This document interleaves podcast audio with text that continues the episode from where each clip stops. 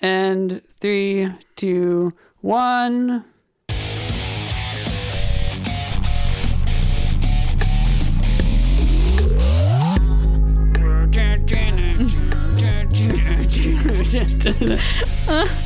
Dope theme. Welcome to Objection to the Rule. It is May 24th. 24th. It is Yes. May the 22nd today. We're doing this ahead of time. We have another we have a another great show. Uh, this is going to be the first time that we're all recording together in about a month and a half or so. We have everyone with us. Can we do some rounds? Yeah. Uh, I'm Emily here in my own apartment. I'm Teresa. I am somewhere in Brooklyn. Dope. This is Jasmine. I'm also in Brooklyn in my apartment with my cat, Yay. Trey. Trey. Little Dre. Not so little Dre anymore. That's great. Uh, all right. So And then who are you? I'm Matthew. There you Matthew go. Schneeman. There you go. in go. Brooklyn as well. uh, we got our local, national, and world. The whole buffet of news, all of it interesting, some of it terrifying. But but over the the review of when I was looking at the the stories we're going to do, there's some pretty interesting stuff going on. Um, yeah, so I'm I'm excited. Yeah, me too. I'm happy to be back with you guys. I missed Star Combo. Yeah. Yeah, it's kind of it's strange. It, I I got so used to doing the piecemeal storytelling that it's like I forgot how to do this conversational thing. I'm so used to trying to make like having to force my stories to sound conversational, and now maybe it will, maybe not. I don't know. Yeah, I, well, Yeah, I miss talking too. Yeah, It's not the same. no, it's different. yes. Exactly. Okay. All right, guys. Should we j- jump straight into it, or now? Now we can lean on this nice pillowy conversational thing instead of being having all these declarations and know, full I know. sentences. It's wild. It's wild. But yeah, I think I think it's time to jump into a story. Okay, so. Cool. so, so yeah, wonderful. Emily, let's start us off with the local story about zip codes. Yeah, sort yeah, sorta. Uh, uh, yeah. So this story comes from a May 18th article on thecity.nyc titled uh, "First Tally of Virus Death Toll by Neighborhood Shows City Split in Suffering." It was written by a bunch of different people: um, Yoav Gonen, Christine Chung, Rachel Holliday, and Clifford Michel, with additional reporting by Claudia Iriz- Irizarry Aponte. Uh, okay, so last week the Department of Health released statistics about those who have tested positive for COVID 19 in New York City. And all of that data is available to see on nyc.gov on the um, health department website specifically. Uh, and you should definitely check it out because it's really interesting. So, um, the statistics are updated daily. So as of May 21st, um, there have been 192,840 cases of coronavirus, uh, 50,770 of which have been hospitalized. Uh, and there have been 16,232 confirmed deaths and an additional 4,771 probable deaths uh, for which there isn't an actual positive lab test. So, um, yeah, there's some really interesting stuff on that website. Um, for example, I learned that um, the following. So, the website also updates the number of deaths in NYC as reported by New York State, which is almost 1,000 less than the number um, for, that reported by New York City. And there's like, that's due to like, quote, data collection differences. Um, which was pretty wild. And I don't know what that says about the situation, but it is really interesting that the state and the city are reporting like such different numbers. It's not like five people difference. It's like a thousand people different. Um, okay, but the story I have for you right now is something different than all of that, um, but it is based on those statistics. So the city took uh, the city.nyc took a look at those statistics and found that. Like with so many other things, uh, zip code is an indicator of how likely it may be for a person to catch COVID 19 and also to die from it. According to the article, quote, the zip code dominated by the Starrett, uh, City housing development in Brooklyn suffered the worst losses in the city compared to its population, losing 76 residents, equivalent to 612 deaths per 100,000 who live there. Uh, meanwhile, Southern Battery City, Park City and the neighboring slice of Manhattan's financial district were the only two zip codes in the five boroughs to log zero fatalities, which is crazy. Um, the article goes on to say that, quote, in Queens, COVID 19 exacted an especially heavy toll on the Rockaway Peninsula, uh, where f- uh, Far Rockaway, um, Arverne, and Rockaway Park recorded a combined 435 confirmed deaths to date. City Council member Donovan Richards broke down in tears upon hearing the death rate for these portions of his district, which each had at least 340 deaths per 100,000 people, nearly twice the citywide average of 175. He described the Rockaway Peninsula as a close knit community with a high concentration of public house, uh, public houses and nursing homes, but with just one hospital and until recently little to no testing capability for COVID nineteen. End quote. Uh, and finally, one more long quote because this article just had a lot of like really good details. Um, one last one to round the story out. Uh, quote, local council member Francisco Moya said the new numbers underscore the city's deep racial and socioeconomic disparities and indicate the city government has done too little too late to safeguard communities. Once again, the very poor, the undocumented, they're the ones who are that are going to suffer from this, he added. As someone born and raised in this community, it makes you want to cry when you see these numbers. My people are dying and no one cares. Health officials said the new data solidifies prior evidence of racial and ethnic disparities in the virus's impact, with black and Latino New Yorkers dying at roughly twice the rate of white New Yorkers when adjusted for age. End quote. Um, yeah, so that's a lot. That's a lot to take in. Um, and yeah, so there at the beginning of the pandemic there was a lot of talk about um, how it was you know quote the great equalizer but now that's clearly being shown not to be the case at all. It's, it's just further entrenching existing disparities um, among groups of people. And the daily podcast actually had a great episode that talked about that the other day too. Um, but how are you guys feeling hearing all these statistics? I'm not surprised. Um, obviously, these are the communities where you know, I live in these communities. I have lived in various of them. Um, the overall health um, advantages of these community are evident in the businesses that are open to them um, and the lack of medical facilities that are around. I think I've seen a lot of urgent care facilities pop up in the next few years or the past few years. But obviously, those costs associated with those urgent cares a lot of times are not covered with the insurance benefits that people have in these neighborhoods. So even if they go there, they come back with this huge bill that they can't afford anyway. So it's almost like they just avoid going to the hospital at any means. And a lot of people don't know that they have pre-existing conditions because of things like that. Yeah. Yeah, that's a huge thing in general is all this talk about pre-existing conditions and people making a lot of assumptions. But yeah, a lot of people don't know they have a pre-existing condition before it's too late. But that's, I guess, a separate, separate mm. thing. Yeah. Right. And there's, I agree with what Teresa is saying. Like, I remember they had the map and you could put in your zip code, and mine was one of the darker colors. Mm-hmm. Um, like, I live in a mostly, I would say, there's a lot of um, brown immigrants and black people in my area.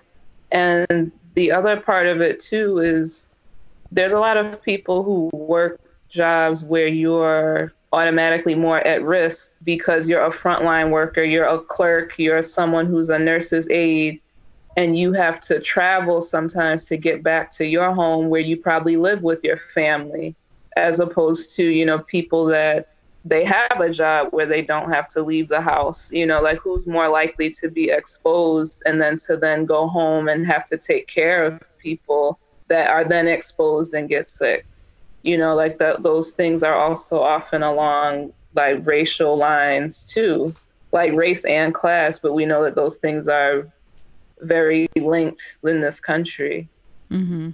hmm. the yeah.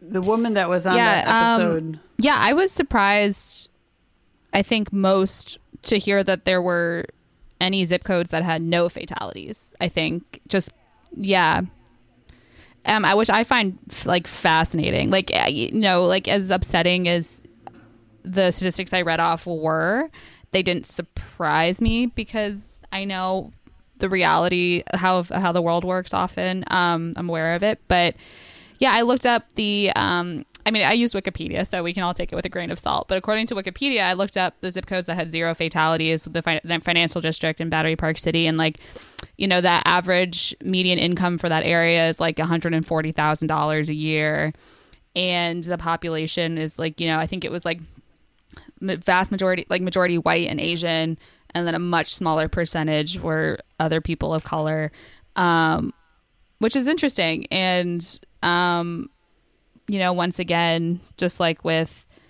you know, your zip code determ is goes on to be an indicator of you know of things like uh, potential earning value in your life and you know your education, what your, your how you know stuff like that continues to compound. Mm-hmm. Yeah. One say that I wasn't I wasn't surprised that there were areas with no fatalities, especially in Manhattan, because so much of those sections of the city are commercial as opposed to residential. So Mm-hmm. I think it it it kind of makes like there are large chunks of the city where yeah it's a zip code but it's like a bunch of businesses that might not be open as opposed to a zip code where the majority of that, Right. that space is Yeah, that's taken up by homes. right. You know, I- I- that part is also the added fact of, of the, the people who do live there. Who is it? You know, like if Right. person you don't necessarily have to get up and go somewhere, but all the people that were at the So Yeah. I mean, that's a good point. I think um, that's a very good point about just majority people who space occupied by people who work versus live there. I will say I the there are like tens of thousands of people that live in those neighborhoods. It is it is not like other neighborhoods that are majority residential. Um which is a good point. But there are there is, you know, there are people that live there and I think an additional factor might be um a, it's a separate article that I or separate story people are talking about about how Manhattan kind of cleared out when all of this started. Like people who had the resources and the ability to leave did, and I'm guessing that's probably a related factor as well. Yeah. Yeah, yeah, that map looks similar. Like the places right. I think the Times had a map of the places that cleared out. And it, if you were to overlay it with the same map that shows you the infections, it's, it has a lot in common. hmm Which is really interesting, and yeah, yeah, Be interesting to see what happens when people return. hmm They weekend, and I'm assuming that some people will start coming back after the holiday, um, as we head into summer or not. yeah. I don't know. I um, I'm guessing people are going to start coming back once when the city starts moving into like phase one of reopening. But uh, you know, it's all we have no idea. Yeah, all the normal the norms are out the window. Okay, let's air a feature on the internet. Uh, it's about NYC Mesh, which is like this different way of getting the internet to people. Uh, they're essentially building their own networks of the internet and connecting it directly to where all the internet companies connect to. Do we have any? Does anyone here have any initial feelings about the internet? Love it, hate it? Any stories about um, dealing with ISPs? Well, especially in this uh, remote world that we're in. What a great time to strike the market, right? hmm Yeah. I think it'll be interesting to see how, as an alternative, if I understand what it is, um, it works well in all of these platforms we're so used to. Yeah, um, and it's the thing is that's weird is it's it's the same internet. Like so, if they use Zoom or whatever, they're connected to the same thing. They just haven't gone through Spectrum first. It's pretty weird. So, indie internet, indie the internet. Yeah. yeah. Oh my Um, god. well, Yeah. Is the goal is the goal kind of like you know because one of the issues is you know not everyone has access now. Like either they can't afford it or they might be of a generation where they never got comfortable. So I think having more options that are more accessible is definitely important, especially for people that all of a sudden now like they have to homeschool their kids or do stuff online with their kids for school, but they don't really they can't go to the library and use that internet now. Mm. Yeah. yeah. and they're this isn't in the piece, but they're teaming up with NYCHA uh, to bring internet to a bunch of areas that have uh, low or no broadband access, which apparently is 27% of uh, New Yorkers. Wow. But the benefit is when you stick an antenna on top of like a big, tall, like public housing building, then their network gets expanded and they can reach further. So it's this beautiful kind of um, uh, symbiotic relationship where actually by helping people, it makes their network uh, even stronger. That's really interesting. Mm. Yeah, it's because like it's it's just like if if my computer was connected to yours, unless you like agree to just start like emailing people shit about me, there's no company that's collecting it and selling it. Yeah, uh, I'm gonna come in with my.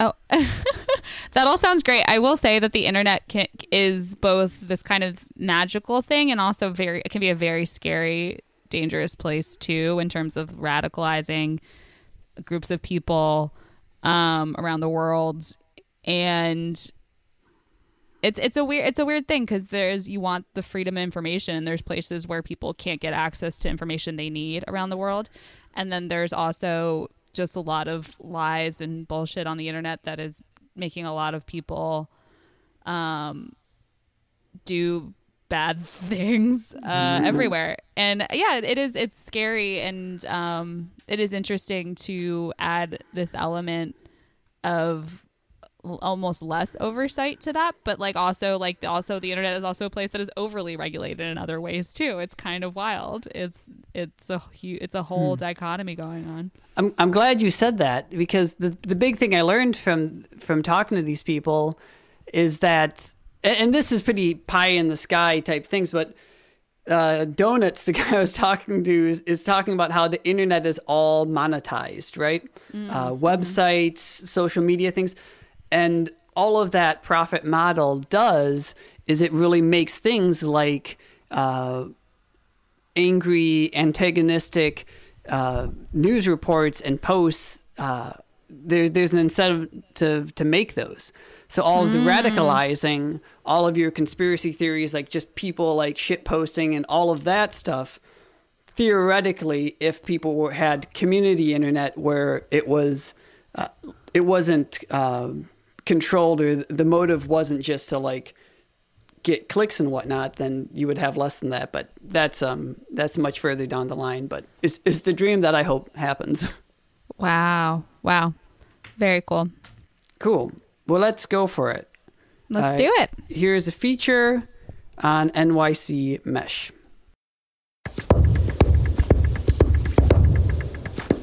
Most of us don't understand how the internet works, but we do know we hate internet service providers. Service is still horrible. Have you ever tried complaining to get a low Yeah, bill? yeah. They, they'll give you credit for your bill, but that still doesn't make up for the horrible internet you have horrible internet is horrible. No, it's all complaints here. Uh, no, it's just like super frustrating. I'm working from home now. For 15 straight days, I didn't have internet. Now, we all use it, the internet, but not many of us understand it. Even hosts of internet radio shows, like me or Emily. my co host on Objection to the Rule. This very show. Do you know how the internet works? wow. Okay. I'm trying to think. So I I don't. Um, I actually I was thinking about that earlier today though, how like we live in a world where like the, a page wasn't loading, and I had this moment of just like we just live in a world where that even means anything, which is kind of wild kind of wild. I think it's terrifying that I don't know how any of the things my life depends on work. Anyway, The internet is complicated, but not in the ways that you may presume. The basic structure of the internet is incredibly simple. All it is is a computer connected to another computer. And companies evolved to be those connections. They're ISPs, internet service providers, Spectrum, Verizon. But the oligarchy of Optimum and Time Warner Cable wasn't inevitable. A band of engineers, tech wizards, and community minded DIYers offer an alternative. The mesh started, I think, with just a, an antenna in his window next to an East Village bar that they also put an antenna on. And like that was the first New York City mesh connection. That's Donuts. We'll talk about his name in a moment. They're an organizer with NYC Mesh. NYC Mesh installs antennas on the tops of buildings in New York City that connect people, which connects people to other people, which connects them to the internet. The installation costs from 160 to $290. After that, it's monthly donations, suggestions from 20 to $50. This all sounds very transactional, like a normal business, but NYC Mesh is something a bit more than that, as you'll come to learn. Hi, how are you doing? Good. How are you? Pretty good. Um, do you go by Donuts? Is that a uh, a nickname? yeah, that's my nickname. Uh, my my given name's Michael. Uh, I just was uh, looking into this author who I might work with, whose name is Cupcake Brown, and that is a very cool story. But we don't have time for it. I said the internet is fundamentally a simple idea. Do you have a good way of explaining in really simple terms how the internet works? I asked him what happens when we go online. So when you type in coolstuff.com, it goes to your home router, which is then connected to some local ISP. And from there, it travels through whatever conduits that are laid just below the city street. I had a hard time um, with this explanation, even though it's a simplified one.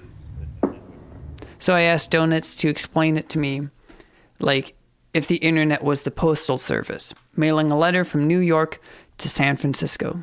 Post is a great analogy right? So um, when you go to coolstuff.com, like you're you're mailing a letter to some business out in some other city. You put that letter in your mailbox, and that's like sending that request through your router. Mailman comes to pick it up, and they're like the ISP, and they bring it back to the distribution center in the city, which is like the internet hotel. And then from the mail distribution center in New York to the mail distribution center in San Francisco, right? They either ship it uh, by truck or by plane, and it, it, goes all that distance. It arrives at the distribution center in San Francisco. Then the mailman takes it from the distribution center there to your mailbox, and then you pick it up from your mailbox. Donuts, you did a good job, but I'm going to do it again very slowly for people like me. So if you write a letter, it goes like this mailbox, mail carrier, takes to the post office, then to another city's post office, mail carrier, then to another mailbox. That's how you move one letter across the country. I actually have no idea if that's how the post office works, but it's an analogy, so we'll keep going with it.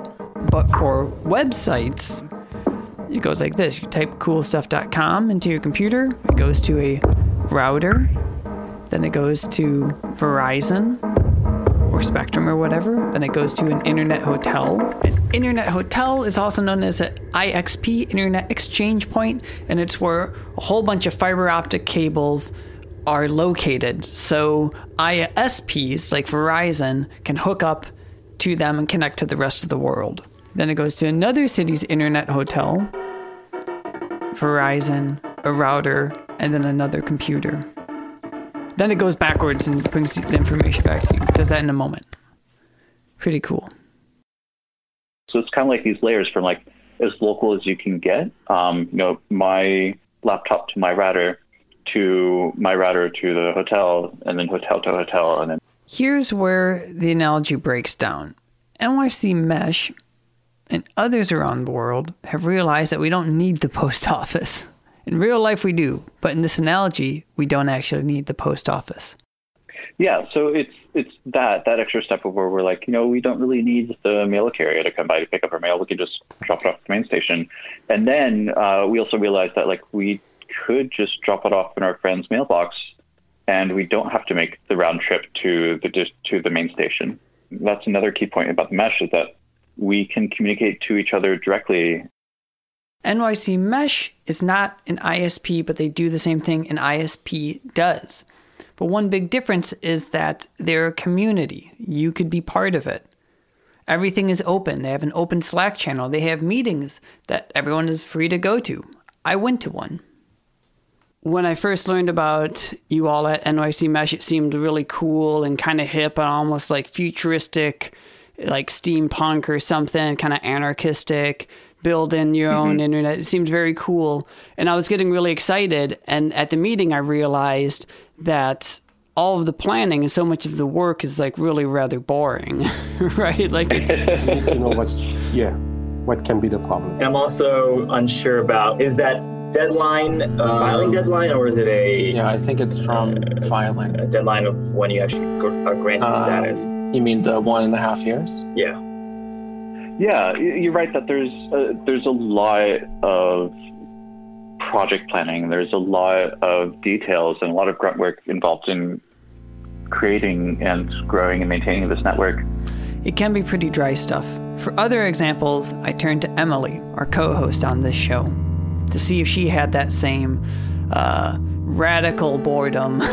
I was part of like a a nonprofit that um, worked with uh, menstruators on getting them and teaching them how to use reusable menstrual products and kind of telling them why it was important to know about them and how like essentially um, you know the reason that we have all these products that are disposable and you know are probably not very healthy for you to use is because it's like all these CEOs that run these companies were men when all these things were invented and all that mm-hmm. sort of stuff. So like it was like pretty like radical in that sense, but it's also like the mechanics of it was just like having seminars and very science based. But it, even of, of itself, I guess that sounds pretty interesting. Thank you, Emily.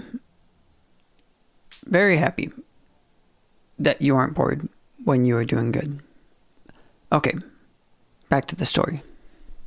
I had thought NYC Mesh was just about getting the 27% of New Yorkers without broadband access good broadband access. But Donut says it's more than just getting the internet, it's about changing it too.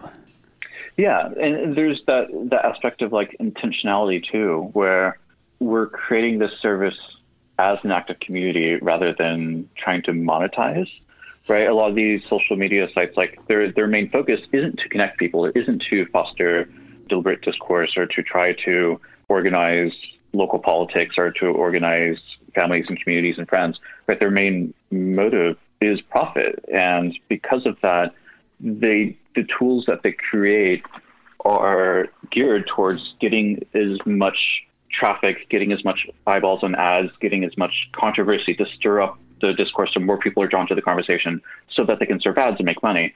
Whereas a community like this, right, our intention is to create tools that first encourage some sort of community building, either encourage like whatever commerce already exists in between people and communities, encourage um, any sort of social activities or political activities, right? Our first motivation is to the community and there's a lot of really interesting analysis around like if you build a tool like a tweet or if you build something like a Facebook timeline, like the type of behavior that you're encouraging isn't necessarily the most constructive or positive behavior. And I am a fan of positive behavior. I thought the mesh was to expand the internet, but it could fix it too. We're all familiar with the bad practices of the internet you know, the bias towards negative news, how people used addiction science to design Facebook's notifications, endless scrolling, all of that. But there's even more. Yeah, and there's another aspect too of marginalization of communities, right? When you are making money off of advertisements, you're beholden to your advertisers. to make sure that the content that they place their ads next to are wholesome and palatable. I see queer content being taken down left and right on Instagram, Twitter, Facebook because of their policy guidelines, not because it's lewd or because it's immoral or whatever. It's because advertisers set an expectation of what sort of content can be served next to their ads. One technique is called shadow bans. It's a form of soft censorship that removes hashtags from images. The vague term sexually suggestive takes down plenty of queer content. An article in The Guardian writes When images of fully clothed, plus sized, or black women are removed for being inappropriate, the platform's AI learns to adopt biases that reinforce misogyny and racism. But human content moderation has its flaws too. The documentary The Cleaners shows how Facebook's content moderation has been outsourced to places like the Philippines, where people work very long hours, subjected to horrific content, and also have to make subjective decisions about what aligns with community guidelines and standards for communities literally on the other side of the world. So it seems like we have a problem. Luckily, it's easier to fix a problem if the solution saves money and works better. A mesh network has more redundancies than an ISP, and it costs less, mostly because the spirit is in community building and not profit. But it'll take time. If ISPs like Spectrum, Verizon, yada yada, went away tomorrow, we wouldn't have the internet. In many ways, they are the internet, they're the connections. I made fun of NYC Mesh. I made fun of the meetings by calling it boring. Have we done like the numbers on what we like what the benefit of this kind of like soft launch and it is boring but once i realized that many of the 20 or so people on that call were using a network that they themselves built it stopped being so humdrum this show is, is has elements that are fairly uh, tedious and monotonous. So like every every week you send out an email saying we have six days till the next show. yeah, no, there's boring stuff. Like I guess like the organizational structure, right? Be like this is the to-do list today and send this email.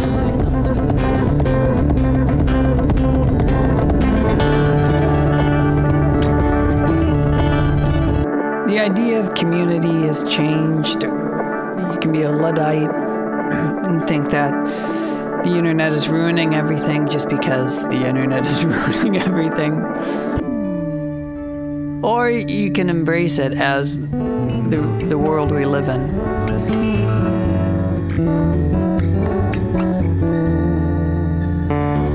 You can go to nycmesh.net for more information, find their Slack channel, and even attend their next meeting. Awesome. All right. See you all. Yeah, it was really, it was really good to see you guys. Thanks, guys. Yeah. Next time. Hey, guys. Bye. Bye-bye. Hey. Thanks for listening.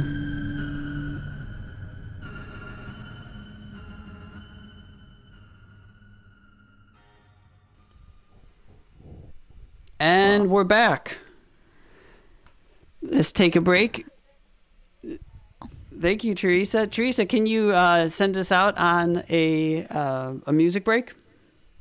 Absolutely. So this week, I'm just going to pay you a classic throwback from The Roots, one of my favorite bands. This song is called The Next Movement. Rock with us and be right back. And yes, y'all, you are now in tune to the sound of the legendary foundation.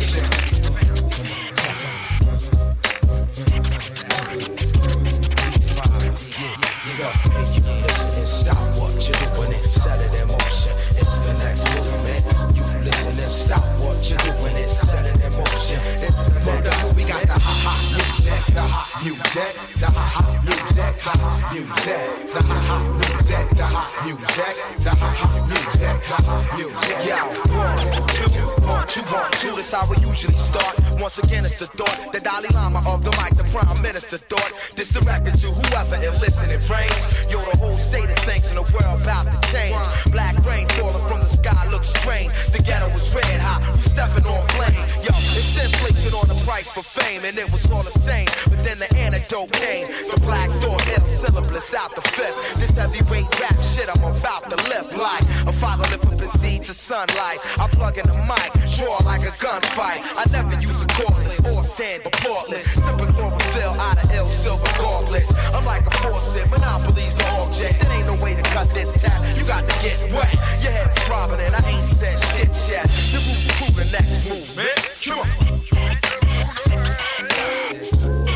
And yes, y'all, you are now in to the sounds of the legendary foundation. Check it out. Uh, yeah, you gon' pay you listen and stop what you doing and set it in motion. It's the next movement. You listen and stop what you doing and set it in motion. It's the next movement. We got the hot hot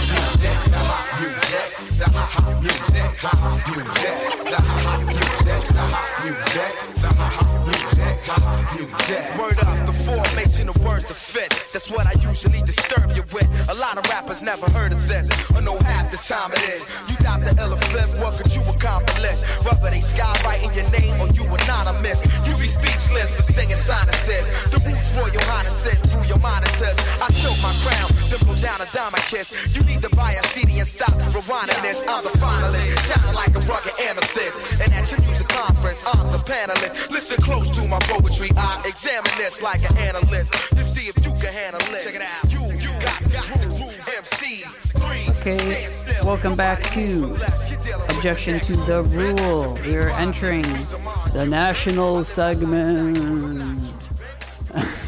Jasmine, uh, you you're bringing us a story about journalists getting laid off.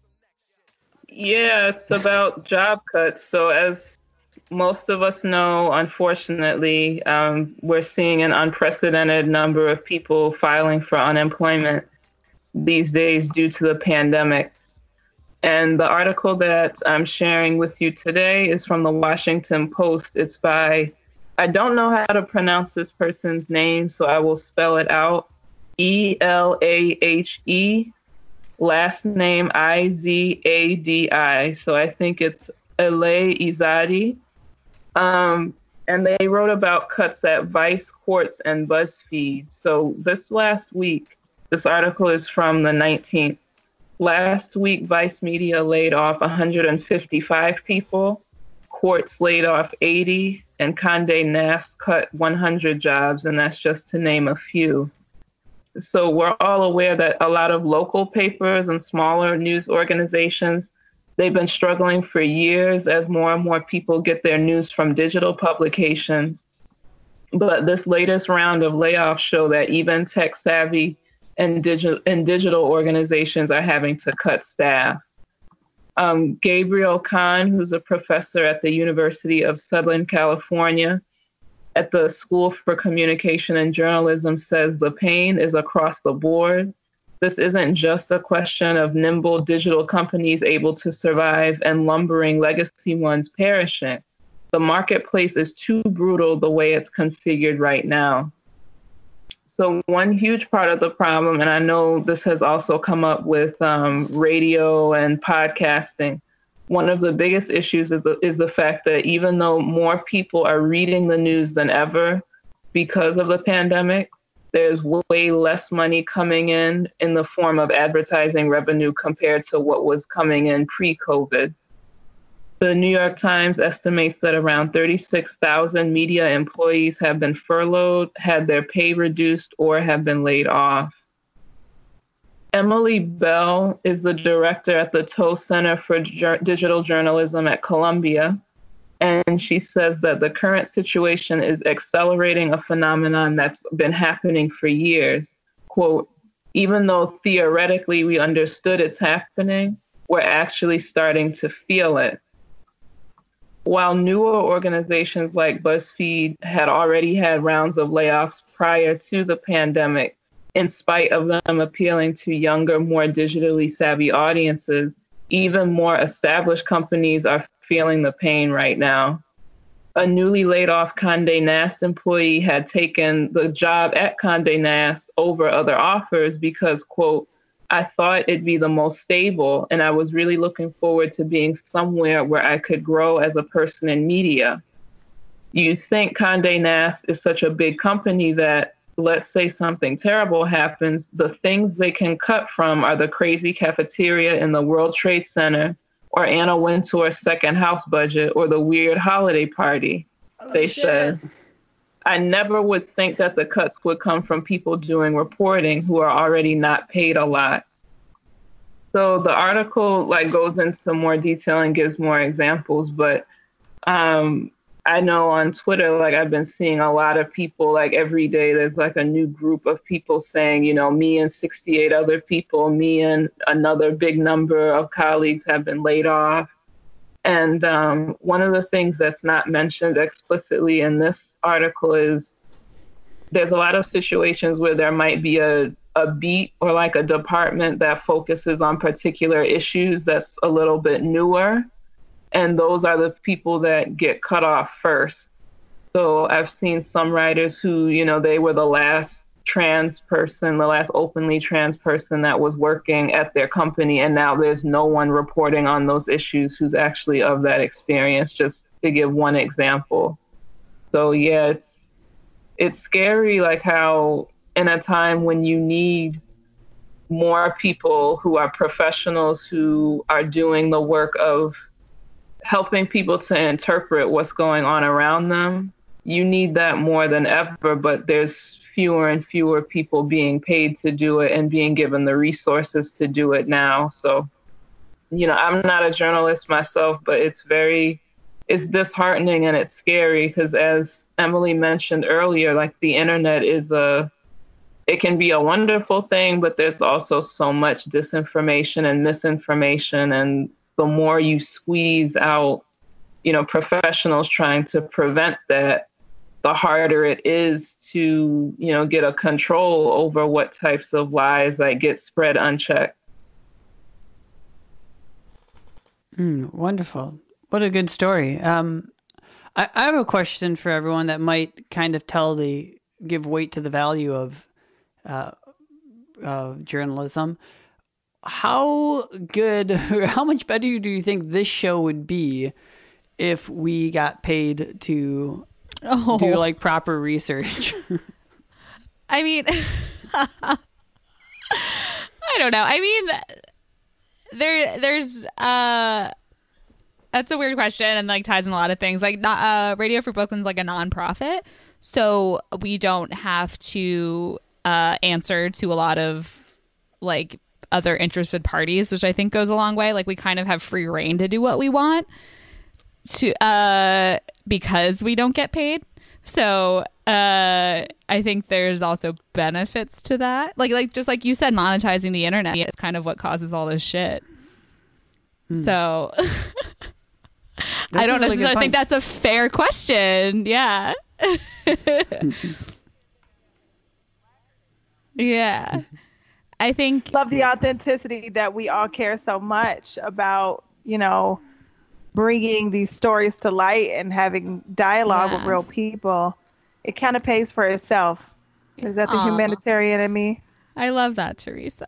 Yeah, I mean, I think that's probably. I, I, I, think it's a good point that, you know, because there's also been plenty of scandals that you, just because a place is a newspaper or an organization where people are being paid, a lot of times you're beholden to your boss wanting you to put a certain spin on certain issues that doesn't really exist when you're doing it as a volunteer. So mm-hmm. I, I, think like what's happening with this is, yeah. you know, it's separate from us, but these, the thing is like, if it's your livelihood, the stakes are so much higher for you and you're probably going to be a lot more committed to doing your absolute best because that's your bread and your butter and it's right. something you were trained professionally to do.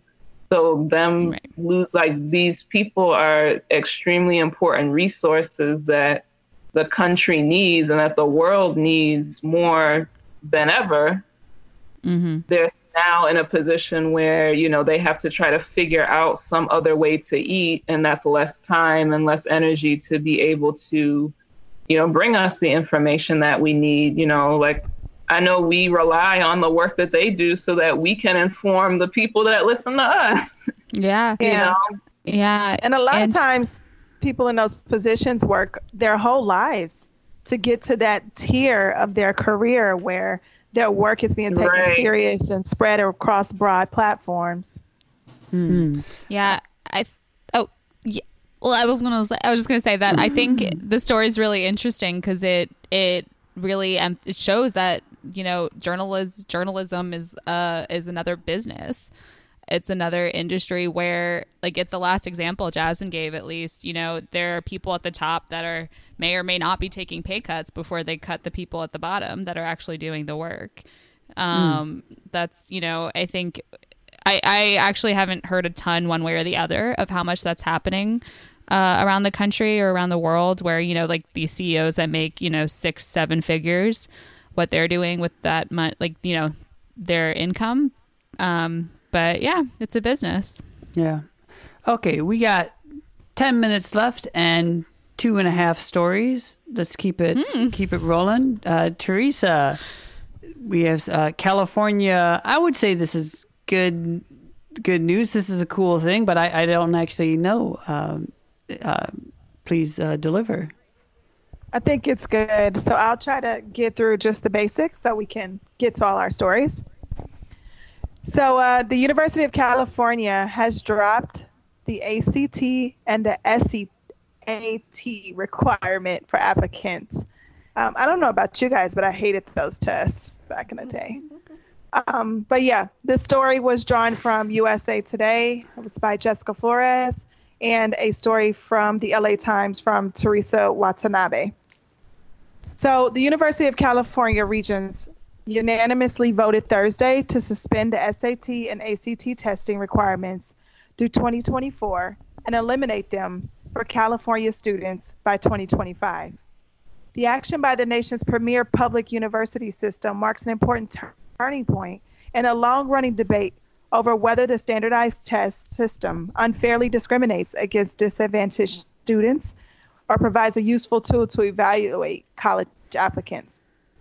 Last October, the Compton Unified School District, the Community Coalition, and other groups even went so far as to file a lawsuit against the UC system, claiming they were practicing discriminatory practices by preventing certain students from entering their schools and call for the test to be dropped. So critics say that the SAT and the ACT are heavily influenced by race, income, and parental education levels. Questions on the exam's value in predicting college success, and they express concern about inadequate access to test prep. Those concerns have prompted more than a thousand colleges and universities to drop the testing requirement thus far. So, under this new plan, standardized test results will be optional for applications for the next two years and then eliminated for California students in three or four years. So, by fall of 2025, the UC system is aiming at having its own assessment. If none is developed by then, the university will drop the test score requirement entirely and then students in California will be evaluated by their high school grades and a dozen other factors, um, including that comprehensive review exam. So, campus officials will be left with the task of figuring out how to apply the shifting admission requirements and evaluate tens of thousands of applicants without test scores. All application readers will be will need training on how to avoid implicit bias against applicants who don't submit the scores in the future. Um, so, in the LA Times article, they did say that UC experts will launch a feasible study this summer to identify a new test and to assess what the university expects students to master to demonstrate readiness for college. So, I think this is a great move um, on behalf of the university system. As a person who's worked in higher ed for my whole career, um, you can definitely see how the disadvantages work with students that don't have access to training for these tests. I remember when I took the GRE, um, the portion of the test that I did the best on was the writing, and that's the score that's not considered for admission. What? So it's awful. Yeah. Yeah. I paid about seven hundred dollars for a testing service to study for about four months before I took the test. And at the time, I really did not have the money, but I didn't see how I was supposed to do this um, study by myself. Mm-hmm. Wow, that's wild. I think it is interesting that they need to replace. They're they're planning on replacing it with a new test because it's you know I think it's really important that they're actually moving forward with it, like not just acknowledging that there's issues with these exams, but you know moving forward with action on that. But I think there's a lot of potential pitfalls that can come with the fact that they're replacing it with what is going to sounds like be another test. It's going to be interesting to see what it is. I think Is the yeah. test supposed? Go for it, Jasmine.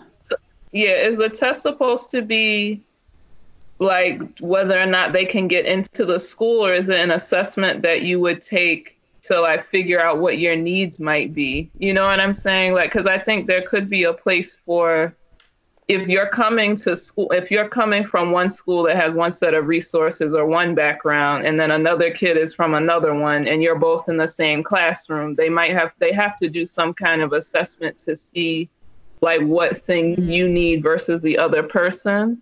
But maybe Yeah, think- they could not use it to kick people out, you know, or like keep people out.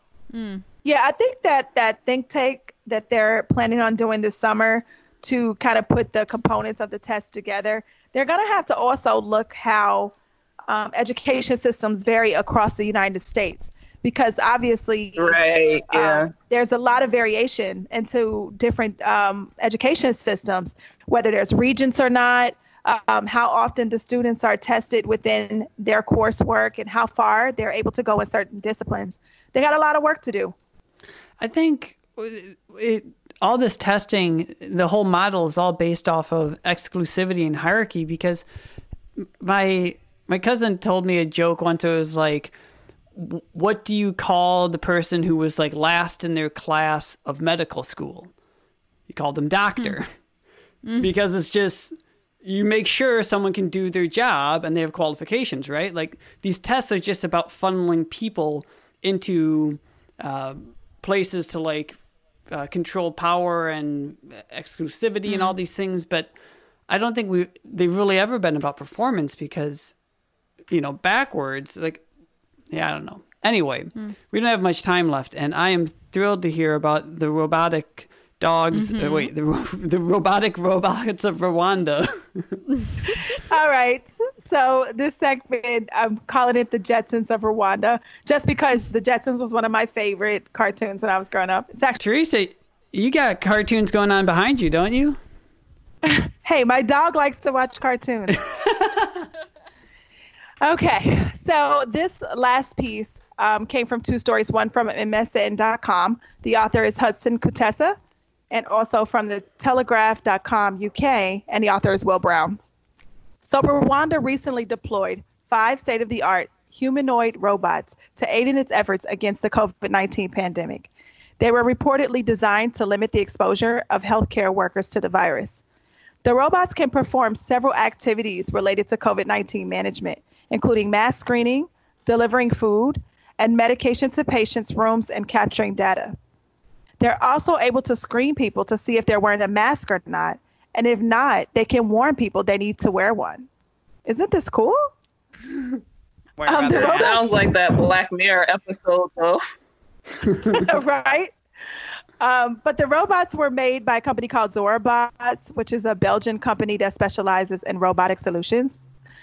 Um, they were designed with various advanced features to support doctors and nurses, and they can be leveraged into screening sites throughout the country. They're a result of a joint effort with the Rwandan Ministry of ICT and Innovation and the United Nations Development Program. And the government launched the use of these robots just this past week uh, to reduce contact between medics and patients. Um, one really cool thing about this story, I just want to get to before we end. Um, it says that the robots have the capacity to screen between 50 to 150 people per minute, capture both video and audio data, and notify officers on duty about detected abnormalities for timely response and case management.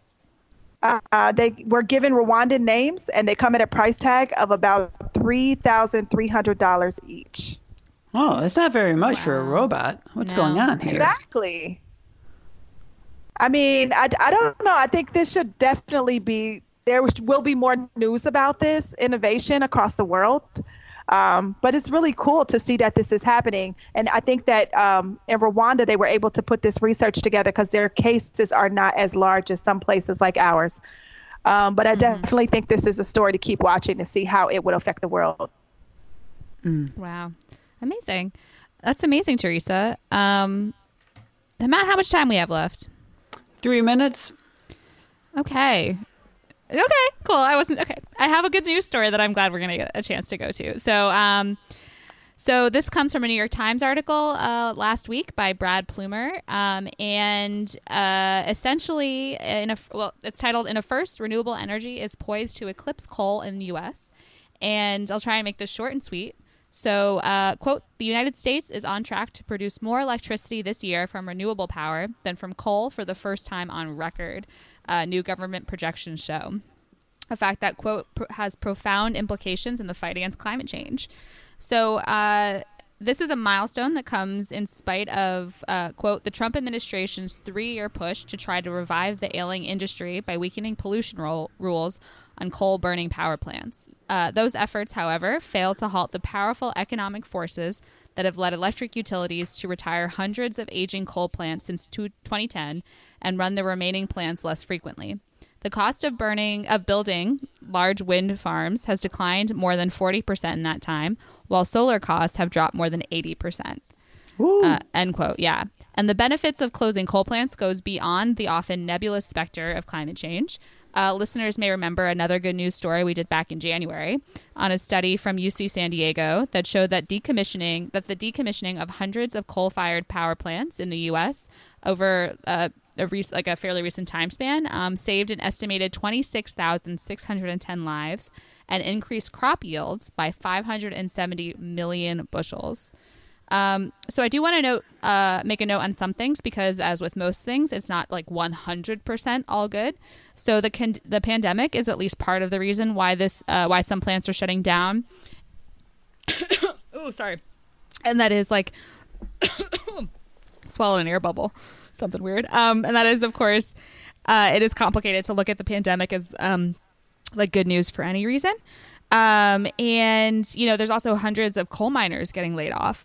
Um, and while we can, you know, all hope that they find work in the renewable energy industry, it is, you know, it's not like an immediate one too, and it is really painful for having so many people laid off. Um, and then, of course, there's uh, cheap natural gas is part of the reason for the shift from coal, but fracking that gets us the cheap natural gas is problematic for a host of reasons. Um, Mm. but coal totally sucks, and overall, I would call this good news. Yay! Yeah. That's so great. Uh, well, wonderful stories today, everyone. Uh, this has been Objection to the Rule on Radio Free Brooklyn.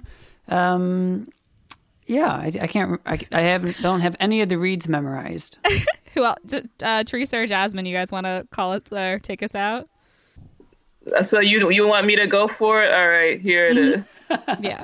This this is um Jasmine Smith, Emily, Matthew, Shaman, and Teresa. Have a good rest of your weekend. Stay inside if you can. Stay safe, and thank you for listening. Bye. Bye. Do we want to? Bye-bye. Does someone want to note? We'll be back next week, 1 p.m. Find our stuff online. Do you want to say it, Teresa? Sure. we will be next next Sunday at one o'clock. You can check us out on the Radio Free Brooklyn app or the Radio Free Brooklyn website or anywhere where you can find iTunes podcasts. Uh, you can also check out our Facebook page for links to these stories and links to uh, previous recordings from old episodes. Perfect. Awesome. Yeah. All right. And Matt, that, yeah, you can piece that together. So.